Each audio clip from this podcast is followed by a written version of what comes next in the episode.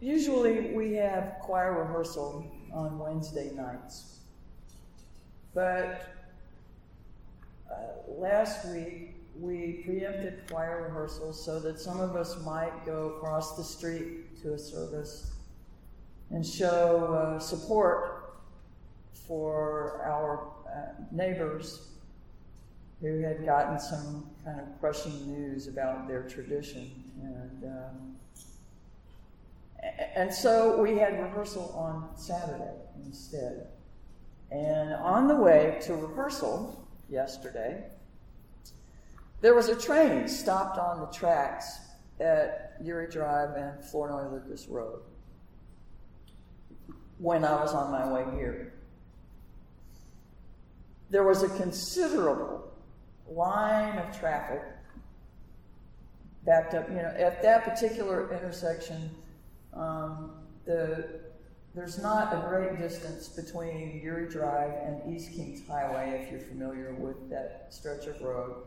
And cars were backed up to the end of that and all the way around the corner. And you may be aware that there's a relatively dangerous S curve there. Well, so I'm sitting in traffic, and then suddenly I hear the emphatic rumble of a heavy duty custom muffler and see a big pickup truck with, you know, oversized tires and lifters and all this, and, and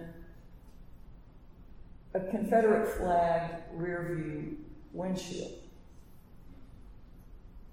Go by to head out another direction.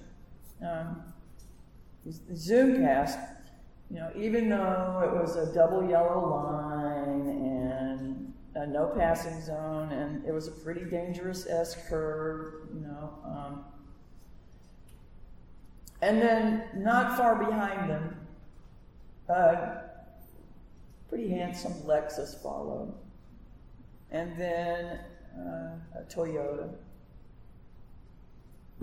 And I think a Chrysler was the next car. But, but so then there was a short pause between vehicles that were doing this. And then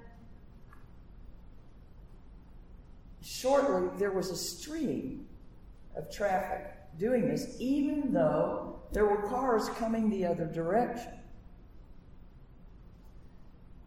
So, uh, Eventually, that little stream of, of cars stopped, and uh, the traffic, the train moved, and the traffic began in all directions.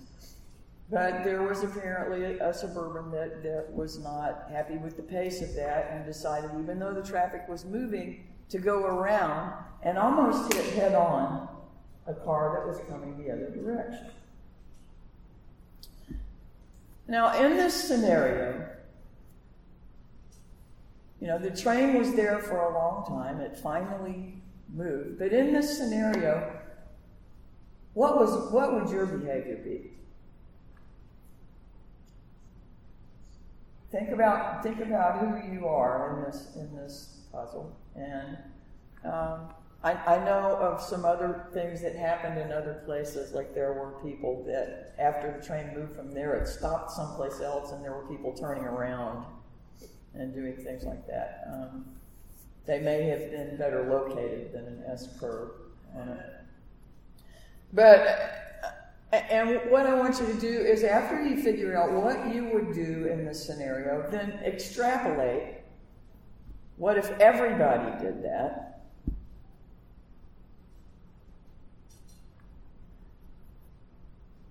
and, and think about what happens. Now, there were clearly different levels of impatience.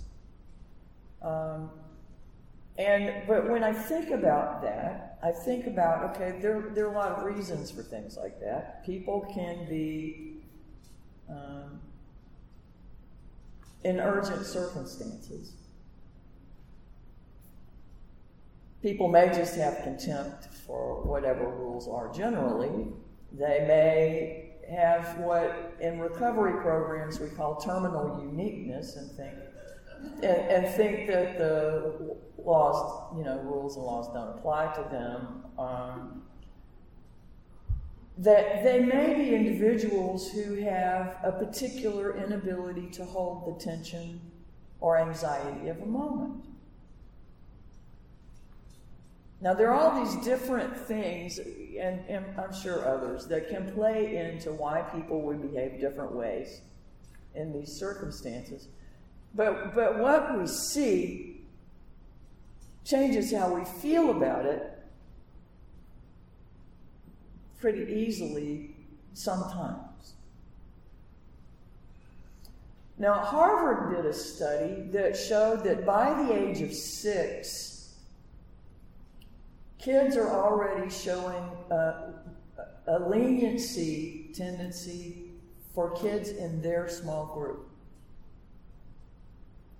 They have a real sense of fairness and, and, um, and they want things to be fair. But if people, if there's a circumstance where they can demonstrate selfishness, they will be less rigid with people from their own group who are selfish than they will be with people outside of their group who are selfish. And there was some there was some variation that happened by the time they were eight. Um, but the, but the, I think it was the tolerance for selfishness diminished by the time they were eight, but they were still inclined to be more lenient with the people in their own group. Uh, so it, I think law is an interesting thing. We, as creatures who live in communities, are absolutely dependent on the cooperation of other people following whatever the codes are that we have set with one another. We expect people to stop at red lights, you know, and, stop at stop signs or. Uh, to go slower through neighborhoods than they do on the interstate.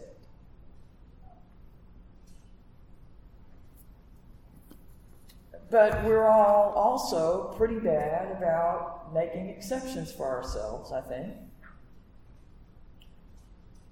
How many people who actually drive have never sped, have never gone over the speed limit?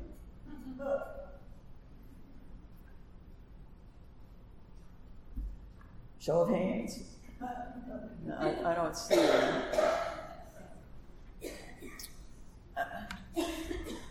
I have a friend who, bless her heart, um, fits kind of in the category of, of that terminal uniqueness, I think. Uh, she, she um, like you might see people with really expensive cars do, will, will park in handicap places just because they're vacant.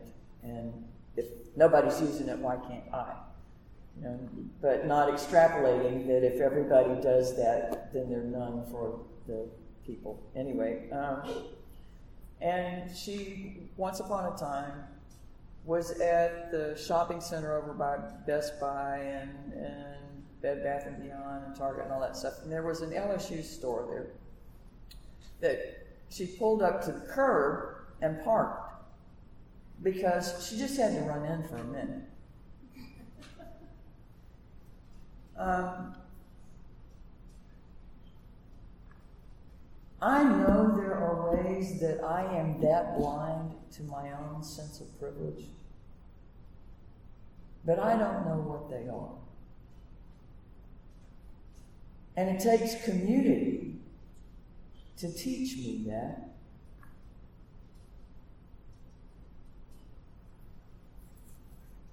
Now, we talk sometimes about what I've heard called cash register honesty, where if you work for somebody, you're not going to be stealing money out of their, your, their register drawers.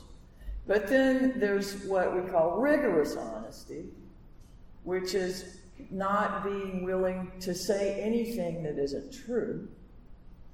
And then there's apparently a code that is somewhat broadly agreed upon, and, and you're welcome to correct me on this, in business. I don't I, I know businessmen who don't follow that kind of loose translation of what's acceptable, but I know many, many who do. And I wonder if we extrapolate where the system stops. If you hedge a little bit on your taxes, if you if you go two miles over the speed limit, if you just slow down and don't actually stop at stop signs. I mean, you know, the idea that that our uniqueness and um, is the deciding factor. Now, we I know we look at circumstances. I know we think about, at least sometimes, what the impact is going to be on other people. That's one of the reasons it's hardest to be rigorously honest. You don't want to hurt people's feelings.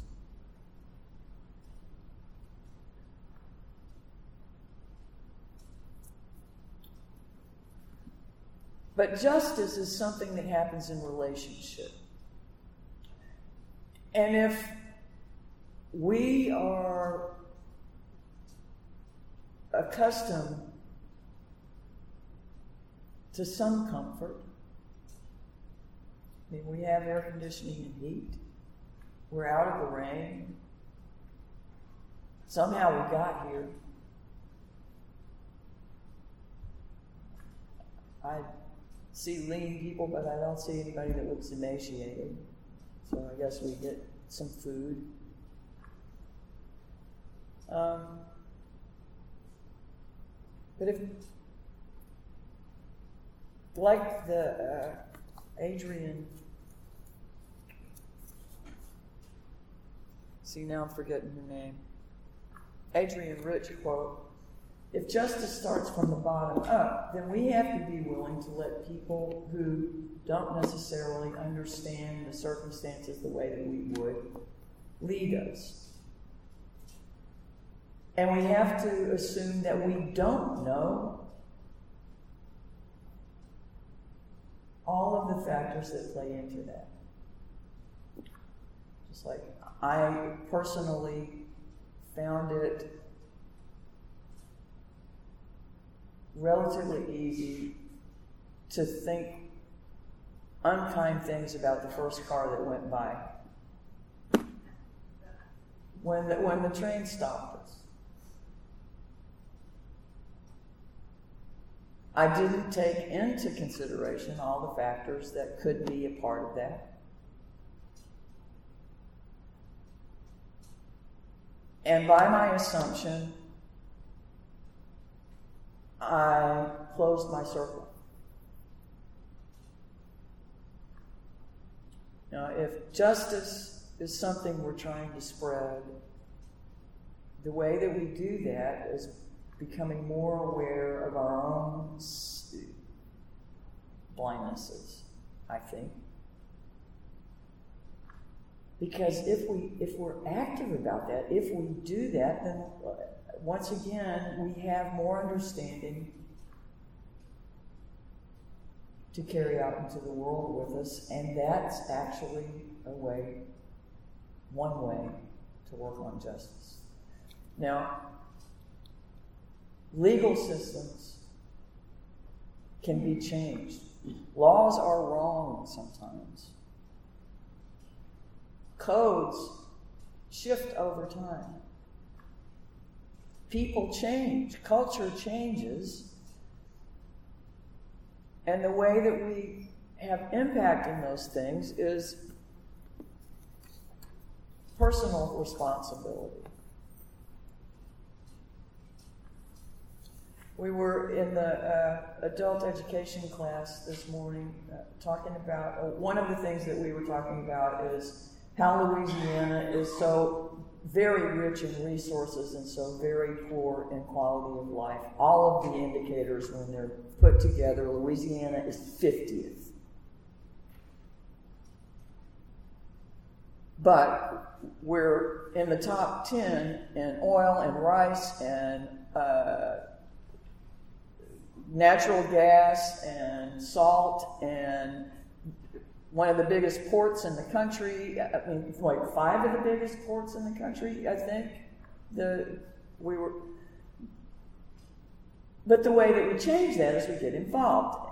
Uh, we were also talking about incarceration and reentry and all of these things, and the programs that we work on are driven by the individuals. The way that we change those organizations or make those organizations effective is to be part of them, to contribute, to bring the peace that we have to bring.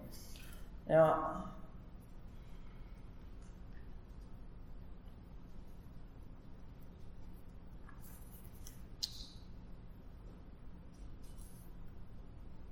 because it's easier to be lenient on people in our own groups think we need to study other groups more and let other people lead, even if we have a sense of our own um, qualifications, perhaps, to do that.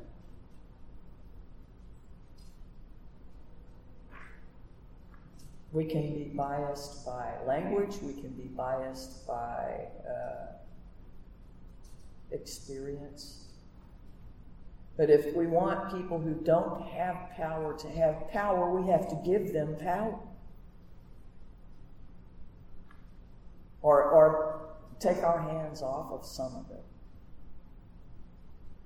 And know the difference between when that's our job to do and when it's our job to be active and strong I'm sure none of this is news to y'all.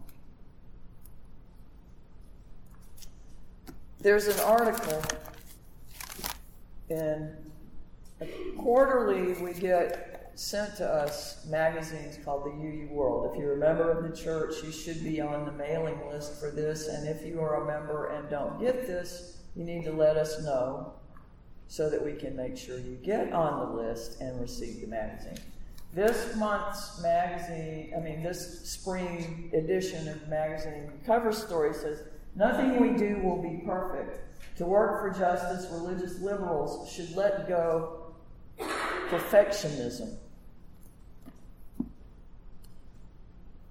There was a lot of it I wanted to share with you because I know there are people here that don't get the magazine. But what it talks about is that Justice is not easy, comfortable work. And when it's the most essential work that we can be doing, it won't be fun.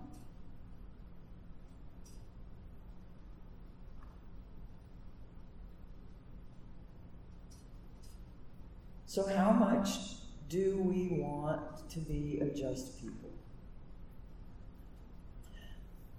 A lot of you have careers that are service oriented and you do justice like work in your fields every day. I would still invite us to look inward and see what kind of changes we can continue to make. Because if nothing changes, nothing changes.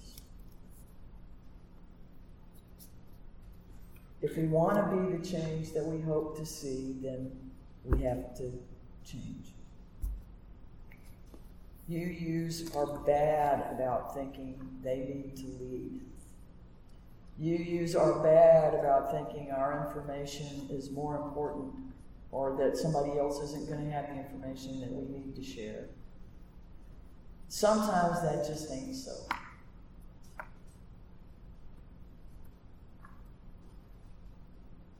So, with us and justice, I think the first slice is regaining humility. And that's one step, and then another step. and then another step.